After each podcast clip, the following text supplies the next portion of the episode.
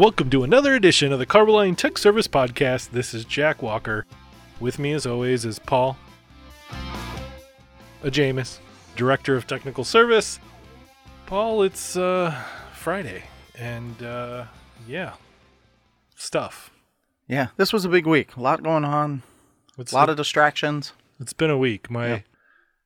I know that I say a lot of things on this thing, but I, I do have to send a, a a loving shout out to my wife. She's been out of town all week, and I will say I'm just a stupid man, and this this thing doesn't work without her home.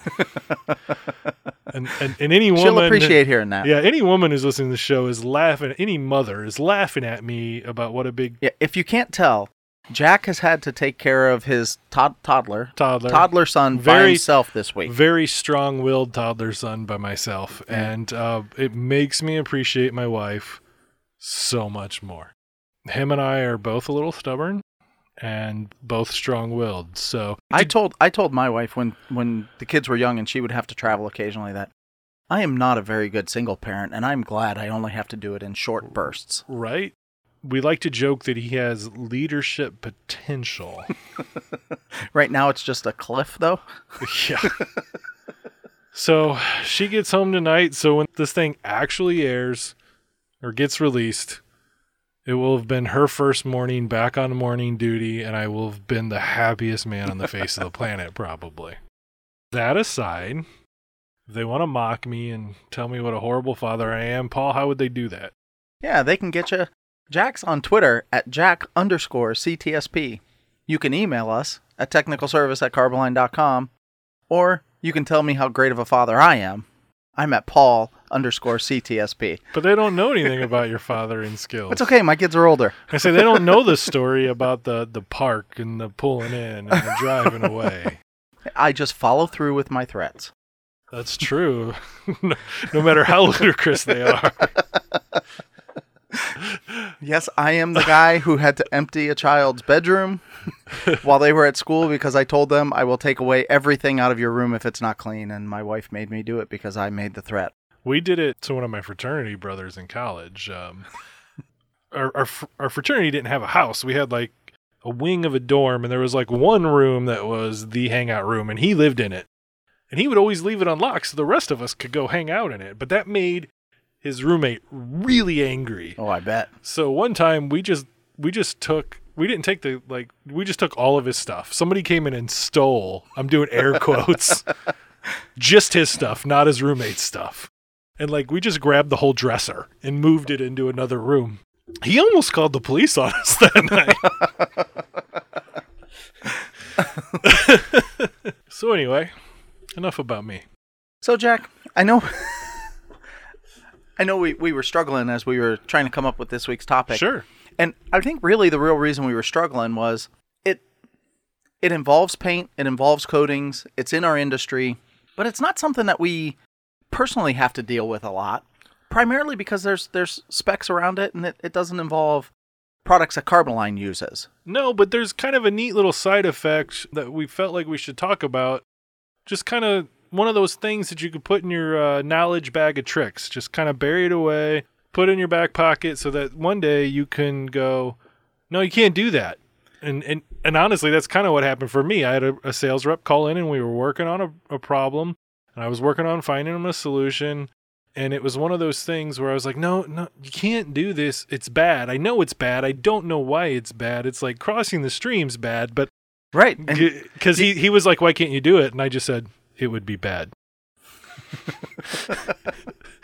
so then I looked it up, and as we were talking about it, he goes, you know, this would be a pretty good one for the podcast. So we agree. Yeah. And so we're going to talk about it. And, and what we want to talk about is the coating of steel with zinc that you know is going to be embedded into concrete and why you shouldn't do it.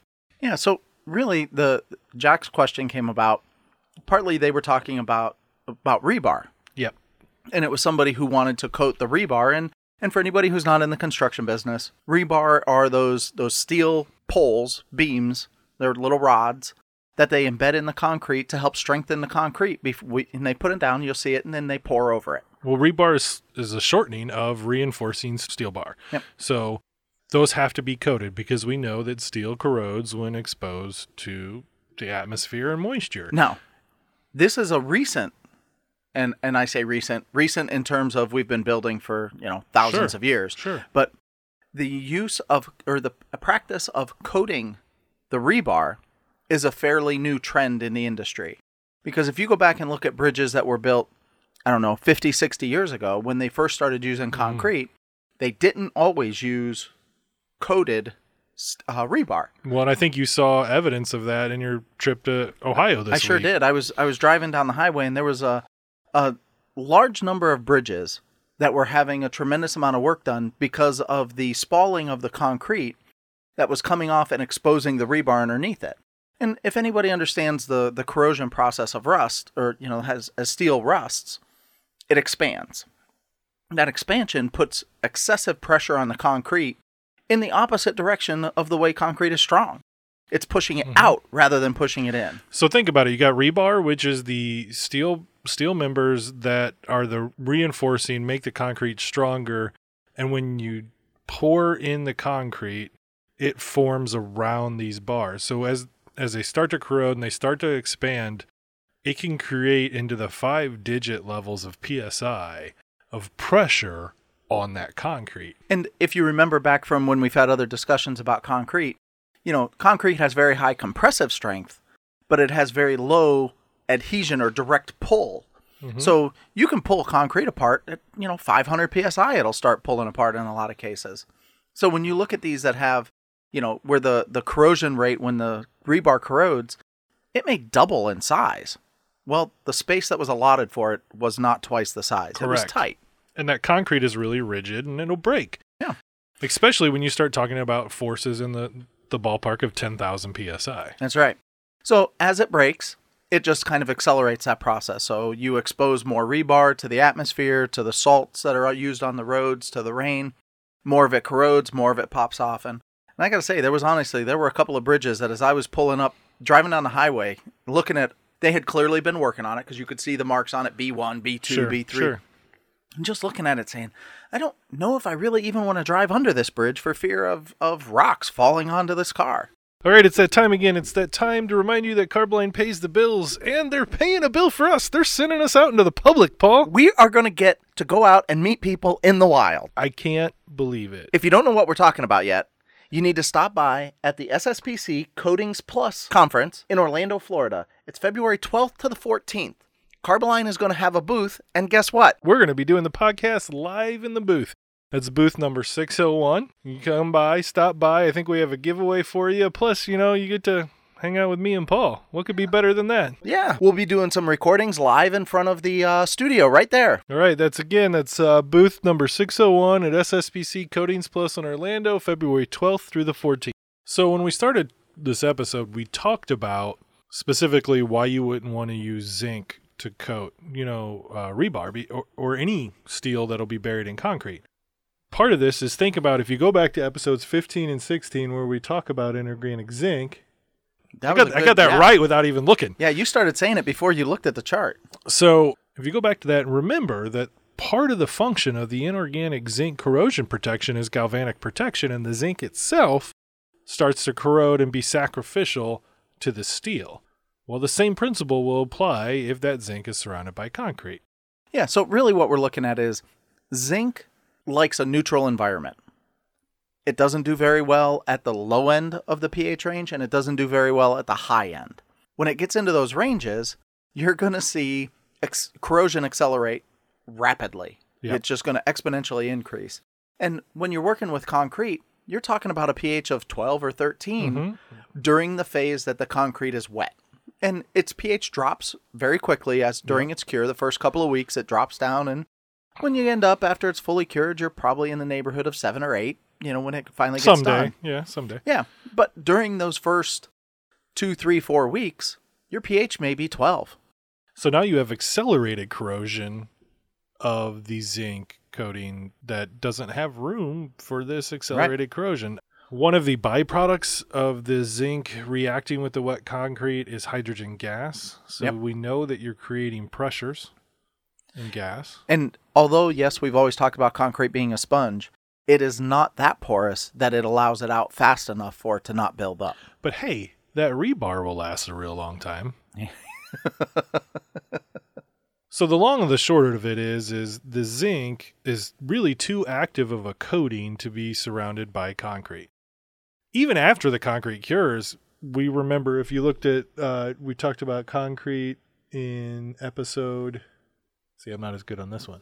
Episode 41 we talked about the surface prep of concrete and in that we talked a little bit about how concrete is a sponge. So it's very porous right? So water Yep. can still pass through it. So as long as you are introducing moisture to that zinc coating there will be some kind of chemical reaction going on Yep. So, the real specification that we like to look at when we're talking about rebar is they have it's an ASTM and it's A775 is the overriding uh, specification for what to paint and how to paint rebar that's going to be in concrete. sure And what it does is it really encompasses a lot of testing. There's a lot of science behind it sure you know, it goes through things like a salt spray test, you know, just a, whole list of ASTMs that it goes through. B117 is a salt spray. Taber abrasion, we've talked about Taber abrasion before on this show, goes through cathodic disbondment, which is one that we keep frequently saying we need to do an episode on cathodic disbondment. yeah i guess so Yeah. Um, it does a falling weight test, you know, where it's where material is poured on it and you see how it does. And it's a kind of similar to the Taber abrasion, but a little different test that it's doing. And then you do immersion testing on it and see how its chemical resistance is. That immersion testing, the chemical resistance testing, really is important for these because since it is a sponge, since it's on, we are talking about concrete primarily that's used on roads sure because that's where you see this kind of, of problem happening. It's because the moisture is going through the concrete, and especially when you're in the northern climates where Sure. they're using de-icing salts of, of different different kinds, they are going to penetrate into the concrete as well. And when they hit that rebar, salts are going to accelerate the corrosion rate of, of steel. significantly So in the ASTM A775, that spec is for epoxy. yeah It is, you know, primarily a fusion bonded epoxy or a powder coated applied coating. And they have a tremendous amount of tests to ensure that it's put on at the right thickness and that it's holiday free and do all the stuff. And when they have to cut it in the field, there's procedures for how to do touch up on it so that you don't have any exposed ends. But it's a very in depth process to be able to say, let's get a good coating on there that's going to be able to stand the high pH that the concrete's going to bring. And then because they've tested it for salt spray testing and for chemical resistance, it will also be able to resist those salts when the moisture brings them in. I also feel like there's one other clarification that we should make. We are talking about zinc rich coatings where you actually have a percentage of zinc in the dry film that is usually in the high, you know, above 80 or so. What we are not talking about is a corrosion inhibitor coating that has zinc phosphate in it. That's different. That's right. And one of the th- one of the one of the main things in a zinc phosphate, zinc is in there like a salt. It's not in there like a metal. So Mhm. that's what you're doing is you're prevent you're preventing the corrosion by a passivation process. And as long as we're talking about passivations, one of the things that they that they will do for zinc when it's going to be in a high alkaline environment like concrete, they do use a passivation on it where they use a chromating process. And you know, that chromate process can help prevent the zinc from going through that reaction with the high pH of the concrete over that short period of time. And then you can manage to keep zinc in it. So I don't want anybody to think we're just totally against zinc being done because you can do it correctly. Sure, It the- just requires an extra step. Correct. The the galvanizers figured out that if we put a little extra coating on our galvanized rebar to work, we actually most of the research we did for this podcast was an article written by the International Galvanizers Association. So they're aware of the problem and they're aware of, you know, they've moved on and, and figured out how to move on from there. But we just wanted to kind of it did come up this week and we we like to think that this podcast is responsive to things that happen in the real world and we just want you know to educate you as to why you would never put a zinc rich coating like carboline would provide in immersion in basically concrete for lack of a better way to put it That's right. And this is one that we kind of went out outside of our normal comfort zones because Carboline doesn't deal with powder coatings. No. We don't do with galvanizing. We quite honestly don't do much more than touch up on rebar. Correct. You know, so those aren't realms that we really deal with. But we went outside of our comfort zone because it was a topic that has been brought up and that's been been talked about quite a bit lately. And then after my trip, when I was driving down that road and I kept looking at all those bridges, I said, "Yeah, you know what? That is a valid topic to talk about." So we hope you've enjoyed it and hope you have a little extra card for your mental Rolodex there. And uh, we appreciate you listening to this thing, and uh, we'll see you next Monday.